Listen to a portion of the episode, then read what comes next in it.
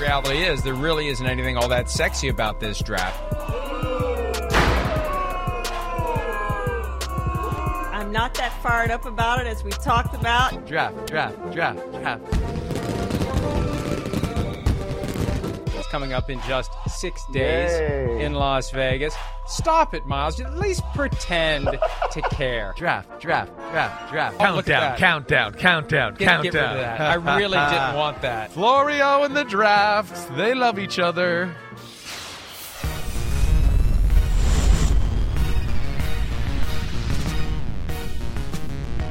You know, I think it's interesting that they had to go back a year to try to tweak me a little bit because I defy you to find any content like that this year. Have I said anything anti draft this year other than I don't like the idea that these kids don't get to pick where they go? But I haven't complained about the quality of the draft pool, the lack of drama, the lack of storylines. So I have no problem. I have no problem with the poking of fun, but it doesn't apply this year. This is a new year. This is a new day. Well- it's draft day. Let's get excited. Okay, I am pro okay. draft. Well, other than I- the fact other than the fact that I don't like the process at all, and the kids should be able to pick where they go, and the whole thing is a show about nothing, and they could do it anywhere or nowhere, and it's all one big nothing burger that everybody eats up. Other than that, I'm fine. All right, Okay. wait. So wait, hold on, hold on, hold on. Hold, you're an emotional mess here. So hold on a second. Your whole I'm life fine. you've been making fun of the re- the whole life you made fun of the draft. This, this is year what five or six? Not my whole We've had- life. well, my okay, whole life. Our, our last five or six years. I mean, we've had days where the night before the draft, you go, I don't want to talk about the draft tomorrow. Okay, so how dare Did I say it this year? No, well, you just said it. You just said it. So you want You know what I said last night? Nobody. You But didn't you know want what I said anybody to make night? fun of you because you hadn't did I it this year, but night? yet I don't know. I don't know. But they they were. What did I say last night? I said I don't want two segments about Rodgers. He's already bigfooted the entire week. We, Okay. we have it's draft day. Okay. we don't need two segments about Rodgers. Uh, that- the delicate hey, genius is maybe already you're taking turning over a draft page. week. Maybe you're turning a page. We're trying to work with our delicate genius here at NBC Sports to make things work for you. So don't worry. We're we're getting there. All right. So relax. We made an opening. It was funny. I didn't do it. Okay. But that's what your your mo has been. Now it's obviously a new mic. So we'll see. We'll readjust. We'll we'll make a new a new video tomorrow for the opening and how much you love the draft. That's fine. That's fine.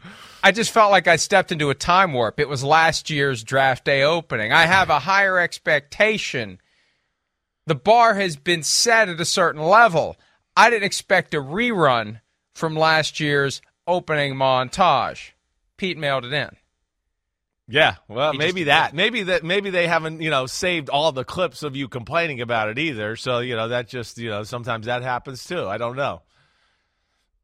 I don't have any new complaint. It's the standing complaint. It's what they call when you're a lawyer a standing objection. So you don't have to object a continuing objection. You don't have to object over and over and over again. Can I get a continuing objection to the fact that these kids should be able to decide where they go, who they play for, how their NFL careers begin? It's all one big walking, talking, breathing, crapping antitrust violation that is made acceptable because it's a multi-employer bargaining unit and the union is okay with it. Of course, Okay. it's awesome. Now, I was part of that union. forward. Let's keep it going and rolling. It's the best thing we got in the entertainment business in the world, and it's the best sport in the world, and it's making the most money out of all the sports in the world. So screw you and your point. All right. Happy draft day. Let me ask you this. Yeah. Let me ask you this.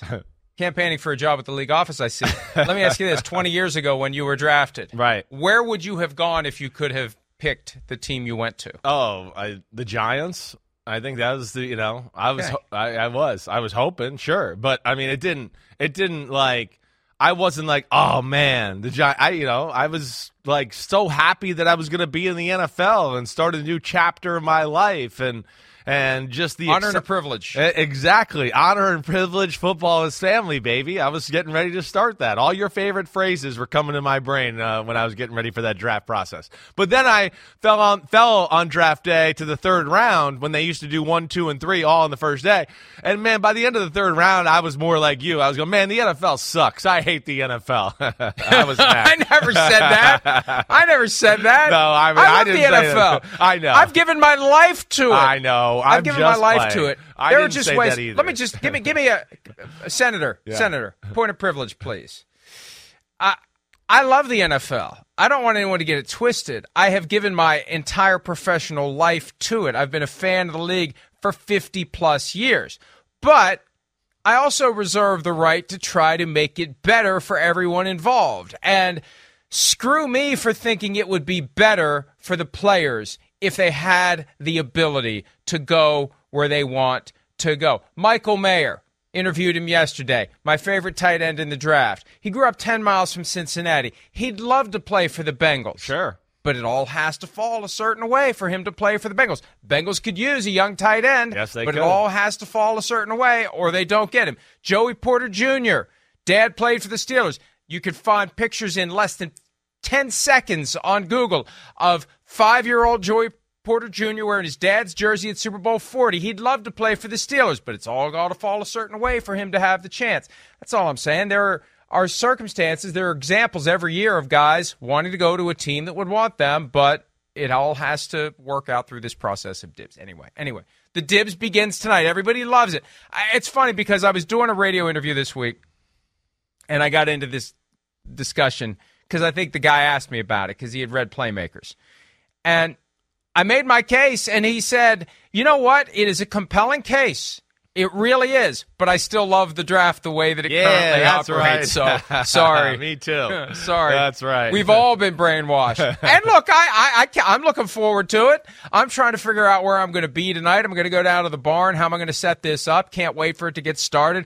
Oh, we know who pick number one is, unless we don't. You know, I like that tiny little twinge of doubt, even though I know it's not real. And then the draft starts at number two. Who the Texans going to take? Good job, Nick Caserio and company, for keeping everyone in the dark. The league office very happy with you about that. And then everything goes after that. There is a mystery to it that makes it compelling.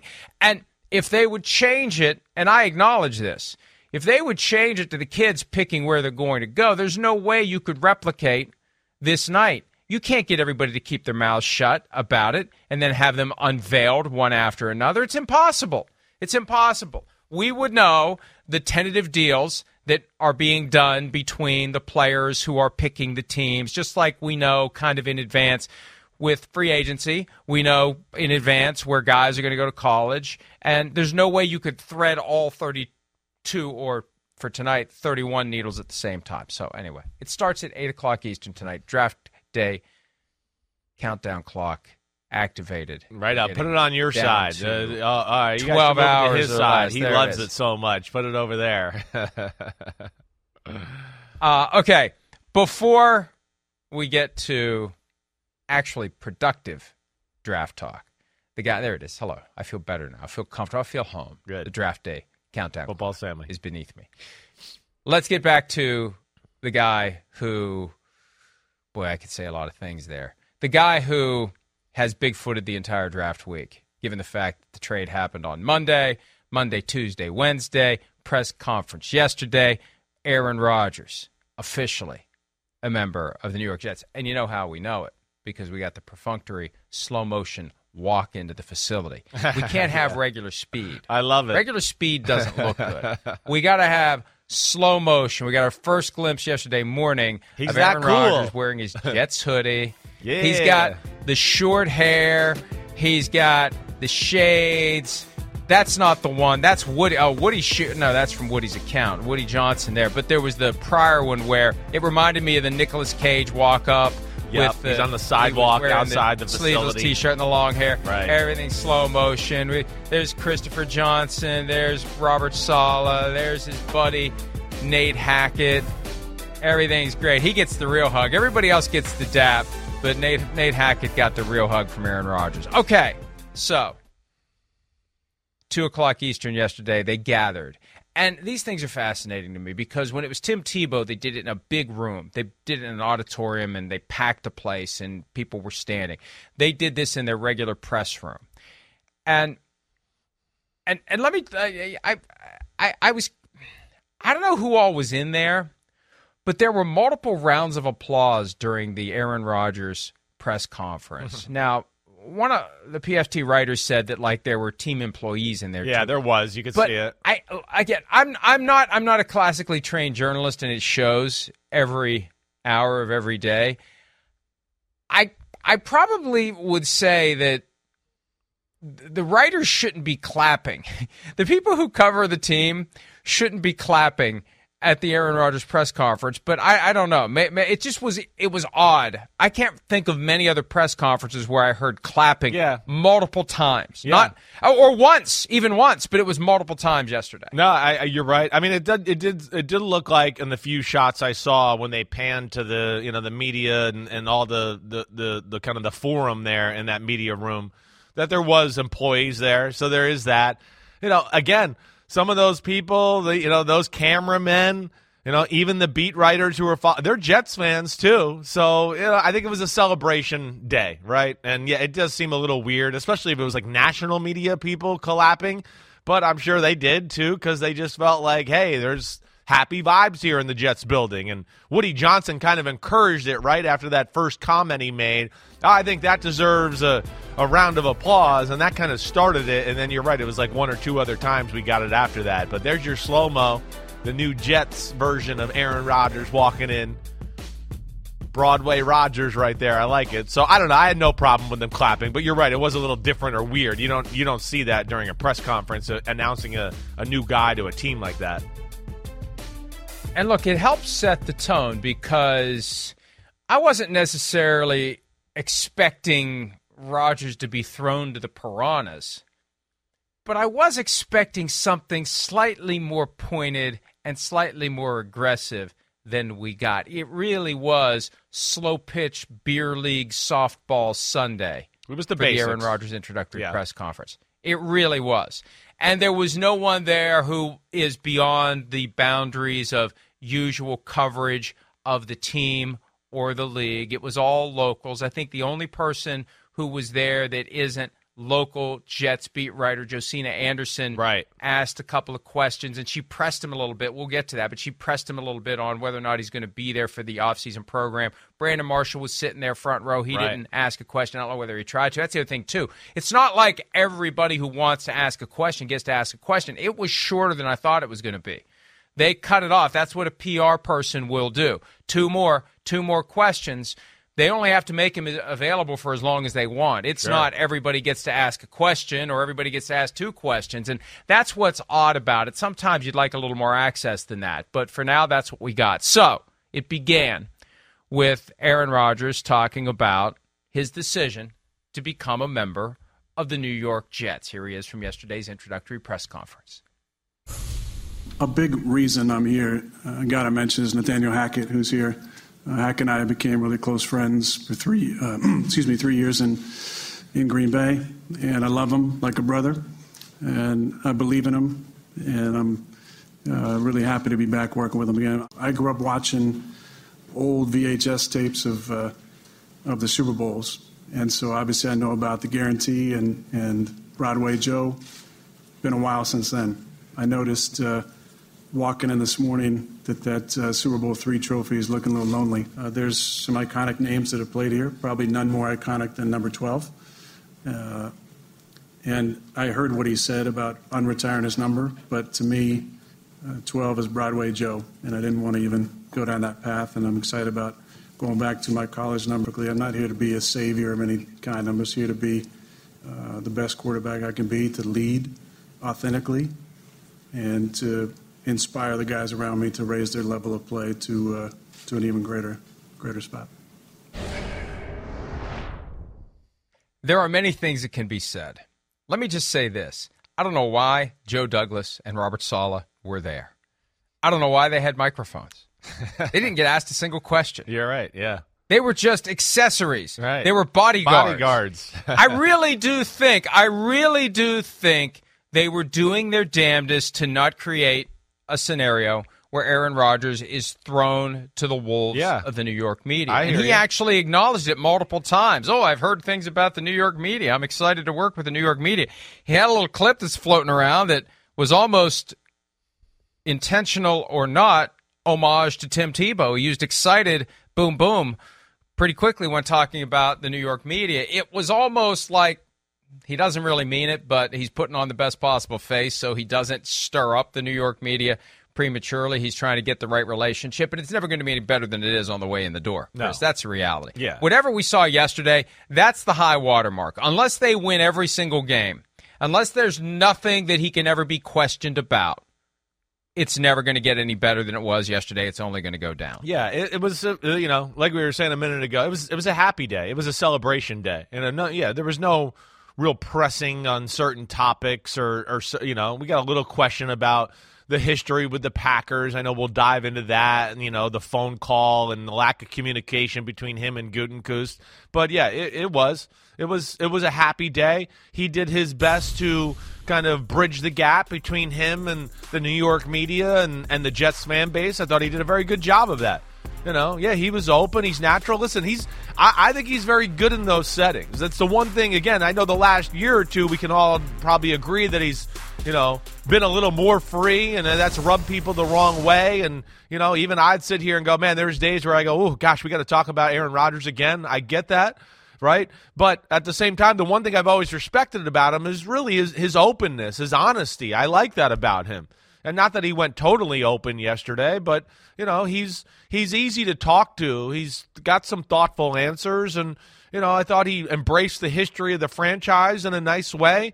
He, you know, a very smart guy as we know. He's very aware of Joe Namath and the history of the team and all of that and did a good job of you know embrace trying to embrace the fans and knowing how passionate they are and and uh, bringing that up bringing up fireman ed. I mean yeah those are the little things that'll go a long way. It's as good as it's going to be right now like you said but hopefully you can keep it up in that range with you know making yourself available uh, being good to people all you know a- answering questions honestly and then hopefully he does the right things on the field that it can keep that perception up there at a, at a high level as well.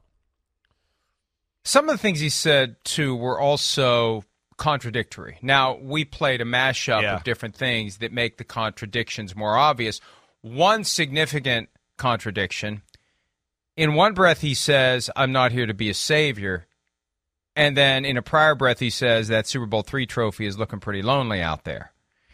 So he's not the savior, but there haven't been many guys that have come through there who have even mentioned the elephant in the room. They've only ever won Yeah. one Super Bowl. And Right. oh, by the way, Right. he's only ever won one Super Bowl too. His ring is pretty lonely. Their trophy is lonely. His ring is lonely. Let's see if we can double the fun for franchise and for quarterback. But that's a long way down the road too. And I know everybody's caught up in that. And again, the NFL and its teams thrive on the selling of hope.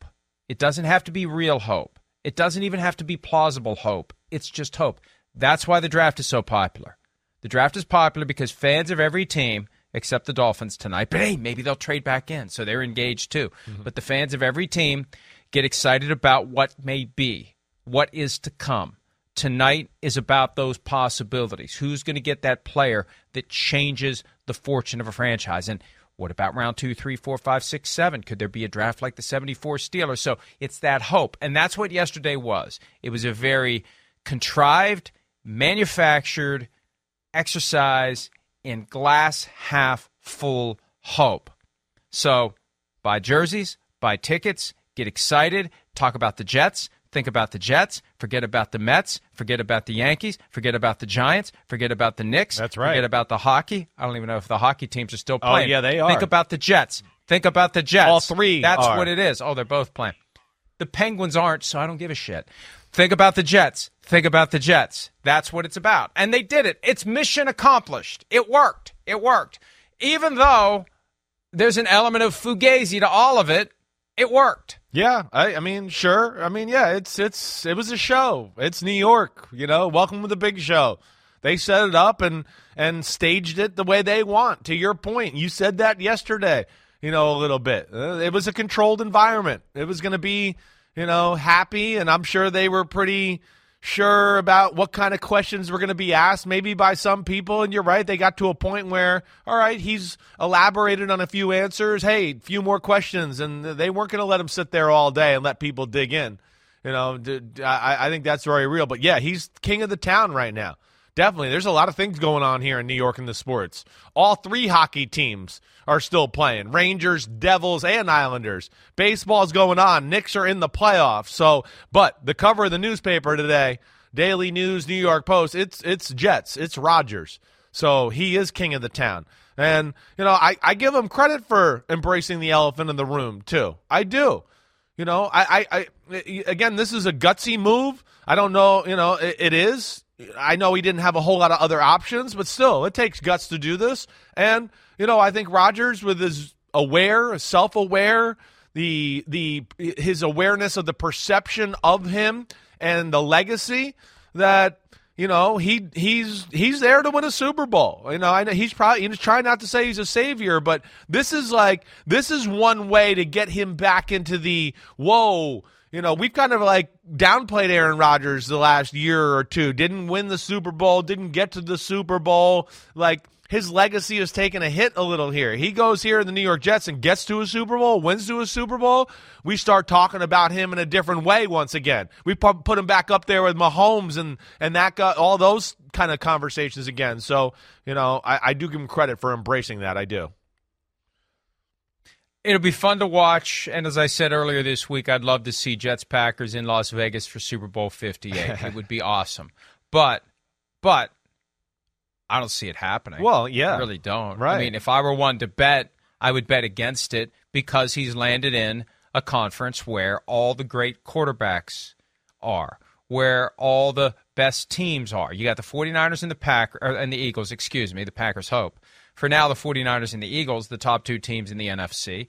In the AFC, it is a scrum, and those playoff games are razor thin, bounce of the ball here, quirky little thing there. I mean, the Bengals had the Chiefs beaten. They had them beaten. It felt like the Bengals were going to win that game, and then it turned. So, and even then, look, Jets, they're not the favorites to win the division. The Bills are. They got to play them twice. Dolphins twice. Patriots twice. Patriots odds are actually sinking a little bit. And we made this point earlier in the week. When you look at the schedule, every team from the AFC West, every team from the NFC East, it may only be one team that comes out of that division for the postseason. You may have to win it to get in. So re- reality is going to set in at some point, and the next step of reality will be the schedule when we can start to do the Mike and the Mad Dog exercise. That's a win. That's a loss. That's a loss. That's a loss, and it all just becomes real, and you can see it you know, oh, Jets, everything's great. Oh, week one. Yeah. Oh, hmm, okay. Well, right. We'll worry about that when we get there. Everything's still great, and so uh, it's gonna be it's gonna be a fun ride. It's good for the NFL. It's good for the Jets. It's good for everyone, unless and until the Jets are two and eight and they still have four more nationally televised games and Aaron Rodgers has an ankle sprain or a broken collarbone or whatever and he's not playing. Other than that, it it's reason to be very optimistic about what happens now. Yeah, now no, they, me, that schedule, me, that schedule, like you said, it's real. What September is real, like we always talk about, you and I. You know, that's another reason I think you make the trade, you get it done, you get them there. We got to hit the ground running. By all due accounts, we might be on, you know, Monday Night Football to start the year with a really tough game, and the next week we might be in, you know, the Big 425 game with a uh, playing one of the better teams in football. So I think those are other reasons. Maybe you paid that premium to get the trade done, to get things rolling that way. I do. But Mike, to your point too, and I'm serious. I know I brought this up yesterday, but like I had, you know, every Jets fan in the world yesterday that I saw. What do you expect next year? What do you expect next year? What do you expect next year? What do you think? What do you think? The team is as good as it's it's been in I don't know how long. I mean, I don't know. It's as good as it's been since the early 2000s, or at least Parcells in the end of the 90s. It hasn't been better. Okay, maybe Rex Ryan and that group there, but like in all due seriousness, is the I don't think the AFC has ever been better. I, I'm I'm I'm like it's the '70s. It's never been better since the '70s. This is the best I've I can remember, and I I know football from the '80s on, and you know have been obsessed with it. And then the AFC East, I I don't has the AFC East ever been this good? I don't really ever remember it ever being this good where it's like, whoa, all four teams are like legit. There's no doubt about it. Rosters, everything. So that's where it's hard for the expectations to your point, Mike. It's like, I, I don't know what to expect. They're damn good. But holy crap, quarterbacks and teams and everything in the AFC right now. The reality is the Jets didn't make this move to try to win a Super Bowl. I think they made this move to try not to sink to the bottom of the standings, to sink to the bottom of the conference.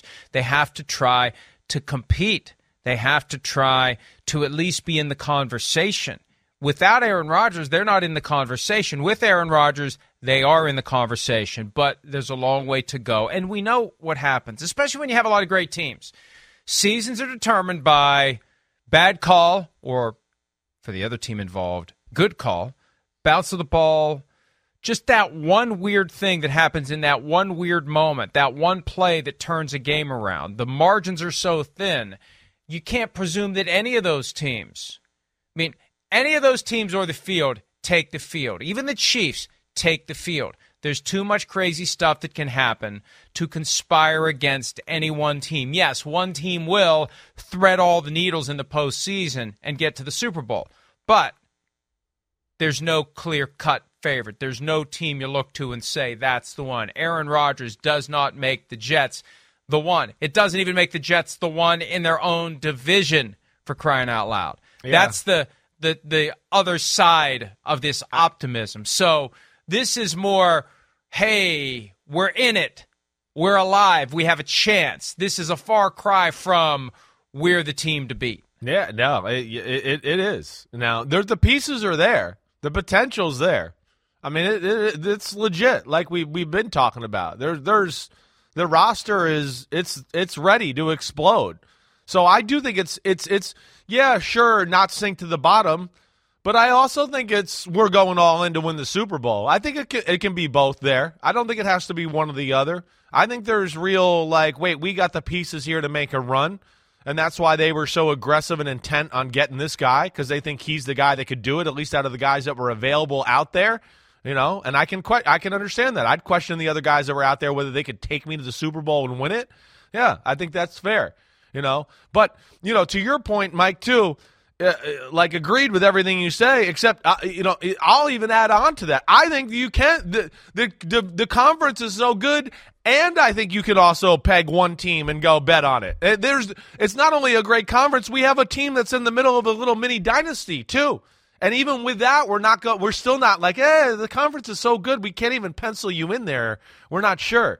That that's what's crazy. That really is. I mean, I've been going chalk and bet taking the Chiefs against the field the last four years. It's worked out okay, right? You know that. I've kind of said that a few times, but uh, yeah, I mean, to to what we're saying here, it is. It's pretty unreal, and they got a lot of work to do. They definitely do. Division, conference, all of it, and. We gotta, I, we gotta see it to believe it. This is not like Brady and the Bucs and the the AFC South has just got one team and it's a little wiggle room. But but even then, with the Chiefs, and then we'll get back to yeah, the Jets. I know. They could have lost, should have lost to the Bengals, could have lost, should have lost to the Eagles. And and what the Jets are going to need, assuming they face that same reality, that at some point they got to muster big play in a big spot. Aaron Rodgers has not been in the postseason the master of the big play in the big spot. Aaron Rodgers right. has been the regular season champ, postseason chump in recent years. And that's just the way it's been. He's been disappointing. He's been too careful. He's been too aware of what it means to his legacy. He gets hypersensitive about making a bad throw, getting intercepted, the politics of the quarterback position, as you say all the time. Yeah. He's going to have to shed that. Definitely. And I thought the best way to shed it last year would be get into the postseason field by the skin of your teeth. Right. Then your mindset is nobody expects anything from us. And maybe by the time the playoffs roll around, Jets are the last team in as the seventh seed Got to go on the road to face the two seed. Get lucky. Have Aaron Rodgers not be thinking about what it means to his legacy, not supposed to be here anyway. Get loose and play like he did in 2010 when they were the last team in, ran the table, won the Super Bowl. So, one of the big questions, two of the big questions were addressed yesterday. Is he there beyond 2023? And will he be there for the offseason program that is already underway with the Jets. Here is Aaron Rodgers addressing both of those questions. Right now, I'm just going to focus on this season, and uh, I'm excited about being here. I expect to be here uh, for the duration of the off season. you I'm excited to get, to get to know my new teammates and the coaching staff and the organization. And, and obviously, I have a background with Coach Hackett and that offense, but um, I'm excited about just diving in and being a part of uh, this group and getting to know some of the names of uh, my teammates. And also, I'm excited about working with all you guys. I've heard a lot about the New York media and excited to see what that's all about. I'm going to be here for the foreseeable future. Um, I think it's important. Obviously, I know the scheme that Hack's putting in. There's some tweaks, but I want to get to know the guys and and uh, be around the, the facility. There's a lot of reasons to be here. Most most importantly, just get to know the guys and put together some fun events to start that team building, which I think is really important this time of year. Uh, when you plan on practicing? Yeah. Uh, does tomorrow count? Yeah. Yeah, tomorrow. I'll, I'll be in there tomorrow. Yeah. Now, he never made an open ended, unconditional, unequivocal, I'll be here for every single day of the offseason program. He didn't do that. And he had that funny line, Does tomorrow count? Well, there isn't practice tomorrow, or as the case may be today. They're not having OTAs yet. It's still phase one. It's not practice. I don't even think they can talk to the coaches in the formal setting right. yet. Right. But but the vibe was far different than it's been. And it very well could be that he allowed his animosity with the Green Bay front office to affect his involvement with the team yeah. to get him to stay away as a middle finger to them. And it's the old cut off your nose to spite your face. It makes him not in position his teammates not in position to be as good as they can be, but he's so pissed off at Brian Gutekunst and company, he's willing to not be there just to piss them off. Or he just doesn't want to be around those guys, doesn't yeah. want to be there, doesn't want to be in that building. They're not being good to me. They're not treating me right. I don't want to be there until I have to be. It's the only way I can express my displeasure without getting myself in any trouble. And even two years ago, he, he wasn't there when he was supposed to be at the mandatory minicamp. So, different vibe, We'll see if he's there every day. I assume that New York media corps he's so excited to work with will keep us updated on the days they he definitely is will. isn't there. But but it seems like the spirit is willing. He wants to be there. He wants to look. He's got to get ensconced in New York. He's got to find a place to live. It's a new reality for him. He said he grew up in a small town in Northern California. He's been in a small town for 18 years in Green Bay. This is culture shock for a guy who seems very smart and evolved and sophisticated. This is a pretty big change for him. He's not in Kansas anymore. No. So that's part of the transition he's going through as well. Yeah, right. I mean, we talked about he was, you know, the king of the castle. It, it's it's it was comfy up there. That's why we questioned whether he would go to Denver last year, right? During that whole period, we just did. Would he really do that and kind of upset the apple cart that way? Right, but yeah, here you know, forced. I agree with you, and some of that off-season stuff you talked about. You know, I, I, do think that was probably a little bit of a middle finger to the Packers, and you know, the situation they had put him in. Right, but yeah, it worked against them certainly last year when you have new pieces on the team, young pieces, and you're not there to do that. The years before that, yeah, okay, the team was had some veteran pieces that he knew and trusted, and everybody was on the same page. But yeah, he can't afford that. Now, does he need to be there at every workout and all that? No. I'm not worried about him being, you know, there for every workout. But, you know, the OTAs and a majority of the workouts, yes. Because as you said, you know, we're in phase one, but as you get into phase two, too, yeah, you can start to do little things on the field and have little meetings, and you start to lay down the groundwork for training camp, which, you know, of course, lays down the groundwork for the regular season. That's where. And uh, and and also too with Rodgers, like we were talking about a minute ago, I, I would think you know to your point, yes, it's a new place. Let's get indoctrinated and feel comfortable living here and and everything like that. But uh, let's be real, his legacy has taken a little bit of a hit on the field the last few years. There's no doubt.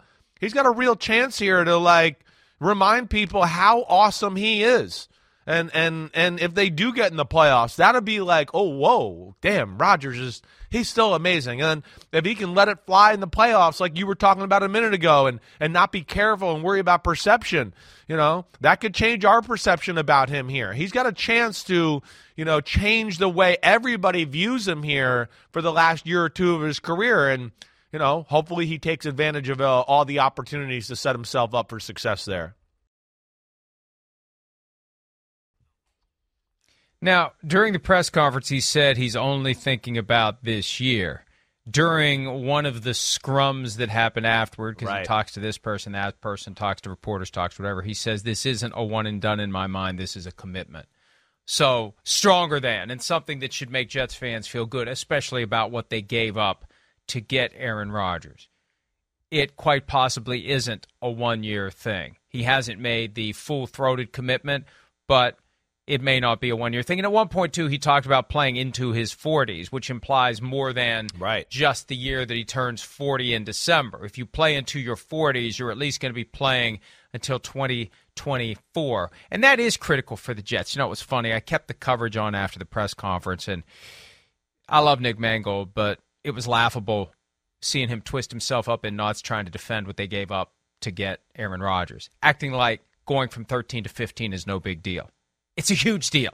13 overall to 15 overall is a huge freaking deal, Nick. And, oh, well, hey, you know, next year's first round pick, if it becomes a first round pick, well, that means we had a great season. No, all it means is he took 65% of the snaps. There isn't even a guarantee you win a single game. You could have a top five pick. You, he could miss six games. They could lose a ton of games. They could be in the top five. And as long as he takes 65% of the snaps, that top five pick is going to the Green Bay Packers. It was a bad trade. They got fleeced. And I think that was part of yesterday, too. Let's not spend a lot of time talking about what we gave up to get this guy. Let's make it all positive and future and focus on that.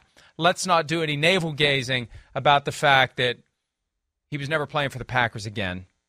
The Jets were competing with no one, and they gave up all that stuff because at the end of the day, they wanted him. And somebody raised the point with me, just a reader with an email that came last night. It makes a ton of sense, and I'd give the person credit if I had the email in front of me right now. But this is on the Jets from the standpoint of they allowed the horse to get out of the barn to the point where it created the expectation they were getting. They had to get him. They had to get him. They had to do it. And it gets back to Woody. I really do think on Monday, Woody said we just got to get this damn thing done. We got to get this done. Yeah. We don't need this hovering over us during the draft. We don't need this happening during the draft. The Packers are saying they want to do it done. They want it to be done today or else. I don't want to find out what or else means. We got to get this damn thing done. And and they did, and they gave up too much. But you're you're right. Hey, if they win a Super Bowl, it wasn't too much. The question is, how much less than that makes it too much? Yeah, that they gave up that's to right. That's the danger, right? There, there's a there's a limit where we go. Yeah, that that was not good enough performance, and whoa, you guys gave up way too much for the results you got back, and you know that puts a little more pressure on the situation. You know, all of them across the board, and and and, and you know, I'm, I'm with you too. It was it was expensive. It was rich. You know, I, I like I said yesterday, I'm never going to be mad at a team for making a move that they feels like gets them over the top, especially at the quarterback position. And the part I don't understand, I can swallow the 13 to 15 thing. It's the the second part that you talked about. That that's that's where I, I have a hard time thinking. If the Jets just said no condition does it go to the first round, and it's just a second round pick for 2024. Uh, I, I feel like the Packers wanted these picks bad. They would have done that no matter what because of all the reasons you explained. He's not playing quarterback there. It's moving on. I think if they just would have waited a little longer in this week, it would have happened. I mean, that just would be my sense in following football, you know, all along. But yeah, something somebody got antsy with the Jets, and I'm with you. If you made me bet money, I would bet it's ownership that got a little antsy and wanted to get it done. Uh, expensive, but I'm I'm not mad at them for the move. I'm not. And so, uh, to follow up on what I said earlier this week, in the event that any of the folks out there listening or watching or watching missed it, I think that the Packers were more committed to their nuclear option than the Jets were committed Yeah, to theirs. maybe. Because at the end of the day, Rodgers was not showing up and squatting. Rodgers wasn't going to say, "I'll take 60 million to sit on the bench." The Packers were willing to do it. The David Bakhtiari thing from a couple of weeks ago that he threw out there as a possibility. I think the Packers were more willing to do it than Aaron Rodgers was willing to go along with getting 60 million to be emasculated and benched and frustrated and stuck behind Jordan Love. No amount of money would allow him to go through that. And they know him well enough. 18 years. They knew. Full generation. They knew that Aaron Rodgers wouldn't do it, and it worked out well for the Packers. Before we pivot to that, I see this quote from Robert Saleh, who, again, was talking not at the press conference, but in other settings yesterday. Rodgers already went to one of the meetings today and was walking around barefoot, so he's right at home. I, this guy needs to learn a lesson or two about you know how filthy floors are in LaGuardia and New York. Can you fill him in on that? Wear Not- your shoes, Aaron. You never know what you're going to catch, and please that don't pick up a hamburger and eat it Yeah, if you drop it at the airport. Don't do that. Don't do that. But he's comfortable uh, apparently already. All right, good. He's he's feeling his you know his natural vibes and and all that whatever. But uh, it, that facility. That facility's nice, Mike. I mean that that's the kind of facility there where if you drop something on the floor, you might go, "Eh, it's pretty damn clean." All right, I wouldn't recommend it, but uh, it's funny to hear that he was walking around with bare bare feet already. But this is one thing I've learned from my wife: Yeah, floor is still floor. floor is floor, no Wherever matter what. you go, yes, the floor is the floor. Right. All the dirty stuff that every shoe has been in is touching that floor. Oh, I get you. Everything. Why does I? I'm. I so don't I don't care how clean it is, the floor is still the floor. I, I'm a big like take off your shoes when you come in my house. Period. That that's the way I am. You know. You know, you, you, you, like we're at one point lived in Boston, right in downtown the city, right? People are walking off the sidewalks. You take your shoes off. I don't want that crap. You know, dog crapped on the sidewalk, kids spit on the sidewalk. Thank They're gonna walk in my Thank house. you. Thank We you. understand. You got the picture? Yeah. Right. We so you're understand the exactly hazards. right. Yeah. You're exactly right. Well, I don't understand. We're like the only culture in the world that still lets people wear their shoes around their house. You know, it happens a lot, and I'm I'm always kind of surprised about that when I go into other people's houses. My mother was very big on shoes off Yes. when you enter the house, Right. especially if you come through the front door. And you had to be a member of the presidential delegation of some major country or the Pope to enter the front door of the house. Funny. Otherwise, you had to go around to the back. And and the couch, the couch, at one point was covered in plastic. She eventually relented okay. and went with a bed sheet because you can't sit with your dirty outside clothes on this expensive fabric that can't properly be cleaned. so we're never going to see the fabric. Right. It's going to be covered in a bed sheet, or originally it was covered in plastic. And and just in case, just in case, we had a runner, a plastic mat that was pointed at a diagonal from the front door to the couch. So you didn't walk on the carpet with or without shoes on. Jeez. You walked on the plastic Right. to the couch Wow. because we had to preserve the carpet. Right. So Yep. that was that was life for me. Well, and it, may sounds like explain a we, now we know why you're very particular with certain things. Uh, now we know where that came from in life. Mama Florio was But I am the one stuff. who but but I'm the one who walks in the house with the shoes on and I have to be reminded to take my shoes off. And of course, you know, when you have dog that runs around everywhere in bare feet necessarily all over the house and jumping up on the beds, that's okay. The dog gets a dispensation. Now, I never had a dog growing up for reasons that just would be obvious to anyone. Mom didn't want a dog anywhere Sure. around Right. furniture, carpet, house, anywhere. But but Macy Macy found her way into Jill's heart from day one. So Macy Macy could run through LaGuardia and come straight home and run into the Oh. bedroom and jump up Oh on ah, yeah, not She here, not the- not at the not at the, the Simms pass. household. No way. Dog knows he ain't allowed on the couch, right? My dad will come over every now and then, and he he he loves the dogs, and he loves when they love him, and he tries to get them on the couch. And when he, if I'm in the room, they literally look at me and start shaking when he starts to try to bring them on the couch because they know, like, it usually uh, that guy usually smacks me when I'm on the couch. I don't know how to do that. Corporal punishment for the dogs. Yeah, they get a smack on the ass if they're on our couch, right? Uh, hey, Mama Florio, we didn't put plastic on our damn couches here, so and then we live on a farm, so they they can't be on our damn couch because there's lots of things on the grass outside of our property and house there. you know your favorite saying can't hide money. You can't hide money with a bed sheet. You just put a bed sheet on top of it. Yeah, not right. that it was an expensive couch. That's the thing. It wasn't an expensive couch but it was the one we had so it was the nicest couch in the world. Okay the one that Rodgers had was the green bay packers for 18 years. Now this is where it got weird yesterday. This is where it got uncomfortable. Because and i really do think and and, and I, look i've been nice so far I've restricted, I've restrained, I've self edited. There's one thing I've been wanting to say, one Oh. snarky thing I've been wanting to say Oh, for the say it. 45 minutes. I can't. what? Well, I can. I mean, I'm capable of it. Okay, I just can't. I mean, look, we know about Aaron Rodgers' relationship with his family. We know we never talk about it, but we know it's fractured, and we know he and his brother have had issues, and his brother has publicly antagonized him. Yeah. this isn't some new revelation, Right. And when he said yesterday of Nathaniel Hackett, "I love him like a brother," how could you not think to yourself, "Well, not my own brother"? So I mean that that's what I've been wanting. I just I mean I just, I- I- anytime ya. I hear him say something like that, I think about the whole and I hope for him that he gets reconciliation at some point with his family. Everyone should have that. Everyone should have strong family ties with parents and siblings and it's it really is sad. I'm not saying that in a sarcastic way. My hope for him and for everyone and I think we all should have this in our lives. And this is my public plea. This is my PSA. This is the last little piece of community service. I'm kidding. I haven't gotten in any trouble anytime recently. Please, please, if you're having any doubt right now, make that call to the family member. Reconcile. Be the bigger person. It's all about ego, it's all about pride. Be the bigger person and repair that family relationship. You will regret it if you don't. Okay. Now I feel better about being an asshole.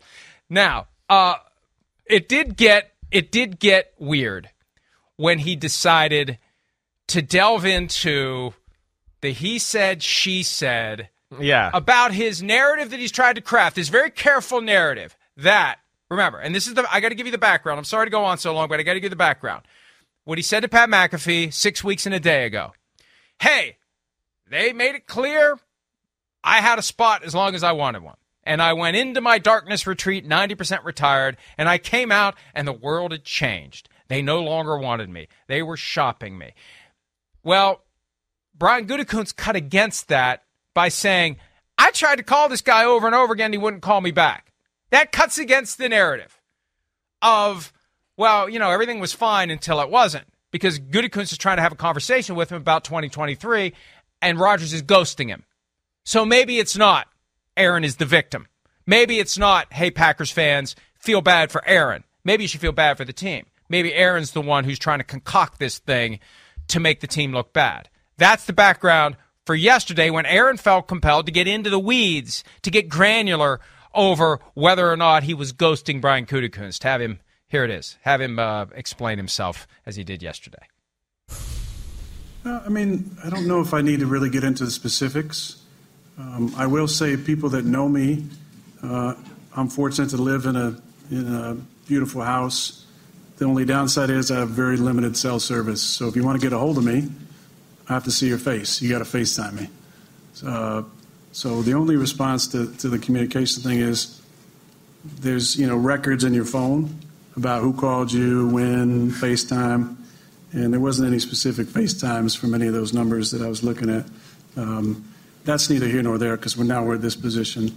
Um, obviously, that's somehow you know what uh, the direction they wanted to go as far as they couldn't the story they couldn't get a hold of me, which led for this to, to be the case.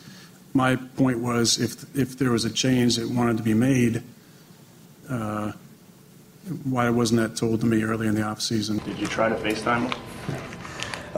Let's uh, let's move on from that. I think uh, certainly we try to communicate, um, but I don't really know what to say to that. But um, you know, um, well, we wish him well. I'm glad that it's finalized, and um, we're kind of moving forward. Were you aware that he had cell phone reception issues in Malibu? Yes. Um, we're not going to get in those details. Just I understand the question, and um, you know, we, we try to communicate on a number of levels. Um, once we couldn't, we communicated with his agents quite a bit. So, um, you know, we're not. I'm not going to get into that. I think that's uh, um, it's not good for us, not good for them, and we're going to just kind of move forward. But um, I appreciate the question, but uh, there was no lack of effort and communication on that that part from us.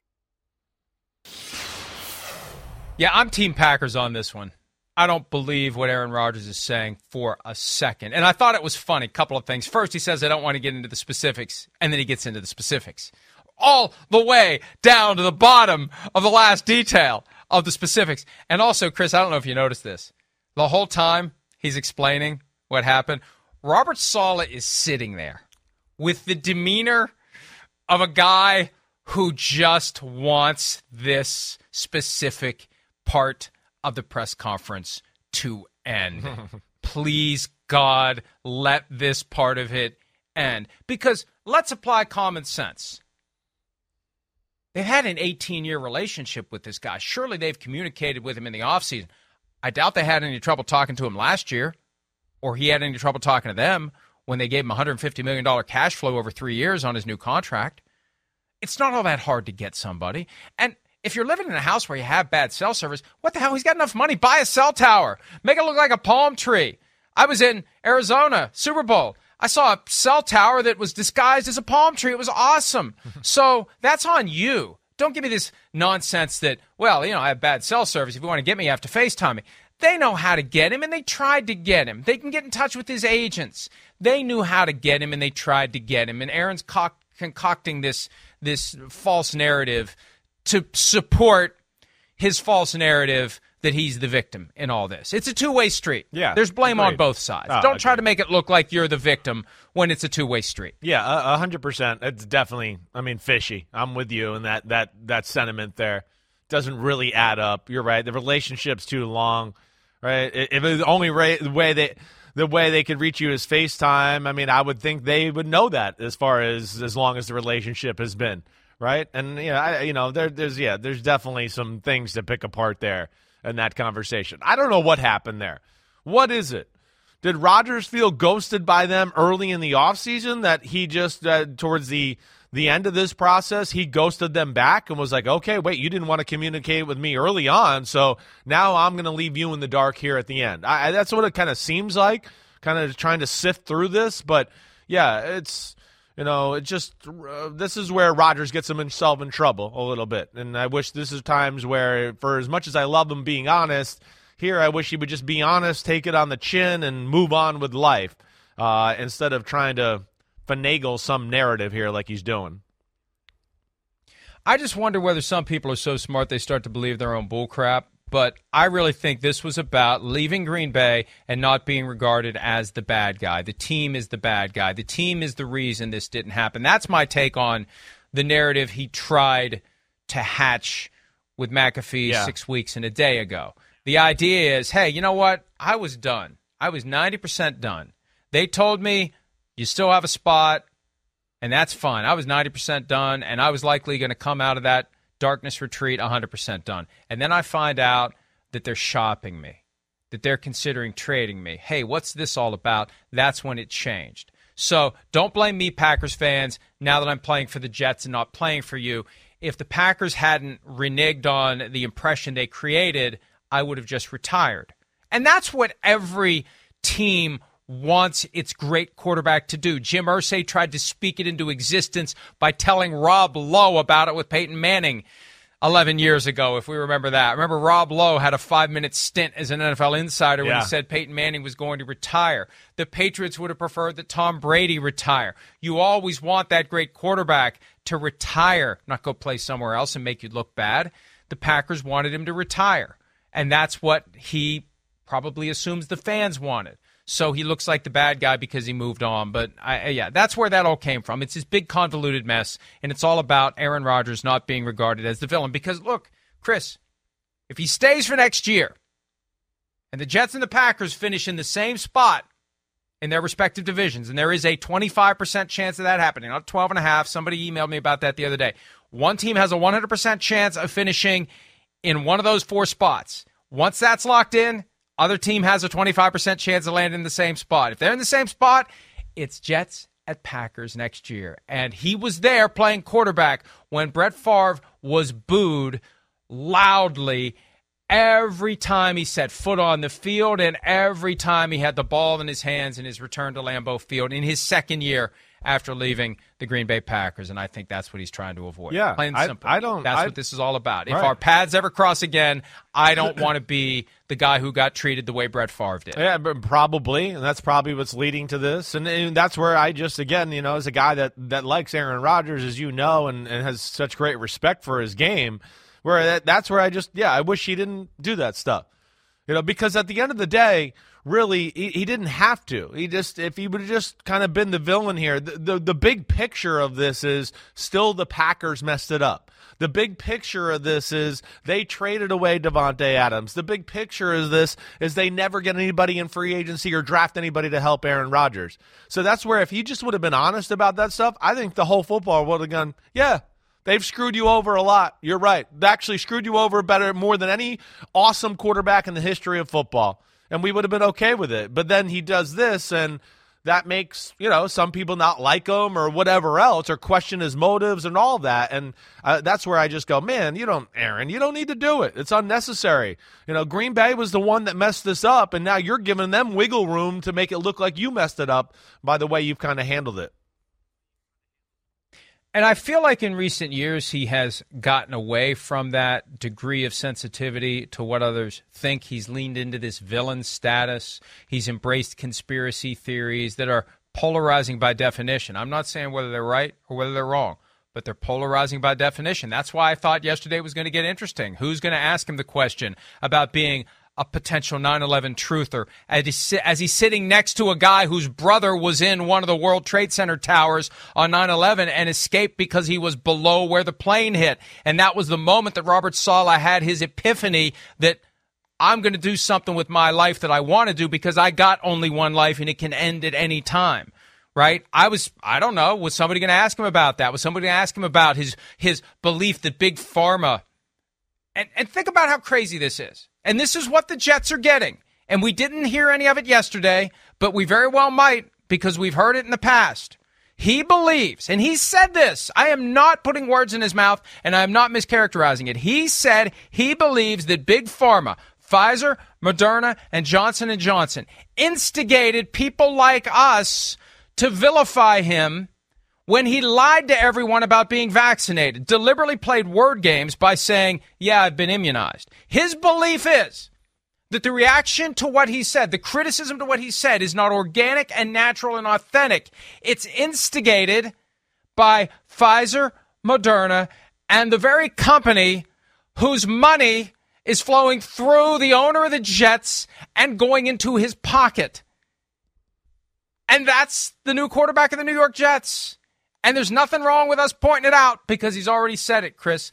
That's what's that's the one thing about this whole picture that makes me think, man, it can go in a lot of different directions. Yeah, uh, you know, listen, stuff like that doesn't usually come up at football. You know, football is usually the, the people stay out of that type of talk and and all of that. But yeah, it's it's a little bit of the elephant in the room, you know. But hey, you know, I, where I want to go, yeah, as weird as that is, your connection with 9 11 and, yeah, the, you know, getting after the big pharma and all that, you know, some of those thoughts align with the owner's thoughts and who he supports politically, too. So I, I don't know. Maybe, I, I don't know what to think. Who knows? The world's crazy. Well, well world's crazy. I don't know what point. to think. You know, I could go down examples yeah. and say how the whole world's crazy right now. So I don't, I don't know. I uh, mean, uh, well, yeah, well, yeah. Here's my broader point. Here's my yeah. broader point, though, and and this is where I was going before I got off track a little bit. I feel like he's getting to the point where he doesn't care what other people think, but he still does enough to like get into this this weird tit for tat. He's protecting the Packer fan base. That's the only thing he seems to care about. I think is what you're saying. Well, yeah, maybe. Well, no, he's he's protecting himself from the yes. From the venom of the Packer right, fan base. Right, that's right. Right. right. He still worries about what they think. Yeah. Okay my point is this, and he's not 40 yet. And I hope for him, I hope for him two things. Number one, he repairs any fractured relationships in his life. And number two, at some point, he truly gets to the point where he does not care. Because I think that level of sensitivity that's still there to criticism causes him to get himself into bad spots. Because if we just all embrace, and this is PSA part two, let's just embrace the fact that we're all flawed, that we're all human, that we're all a little bit effed up right? And just be who we are. Because it's when we try to be something who we aren't, is when we start down these paths where all this crazy, weird stuff happens that allows us to spend 15 minutes talking about this strange back and forth over cell phone service and FaceTime and who tried to call whom. And it's a ridiculous waste of everyone's time. If we just own who we are and be who we are and accept the circumstances, life's a lot easier for everyone, including us. Okay, Chris, that's all the Aaron Rodgers content for today. And it's still, again, half the show. The back half of the show focuses exclusively on the draft, starting with Will Levis, the Kentucky quarterback, addressing the internet rumors that caused his odds to be the first overall pick to improve dramatically earlier in the week. That and more when this draft day edition of PFT Live continues right after.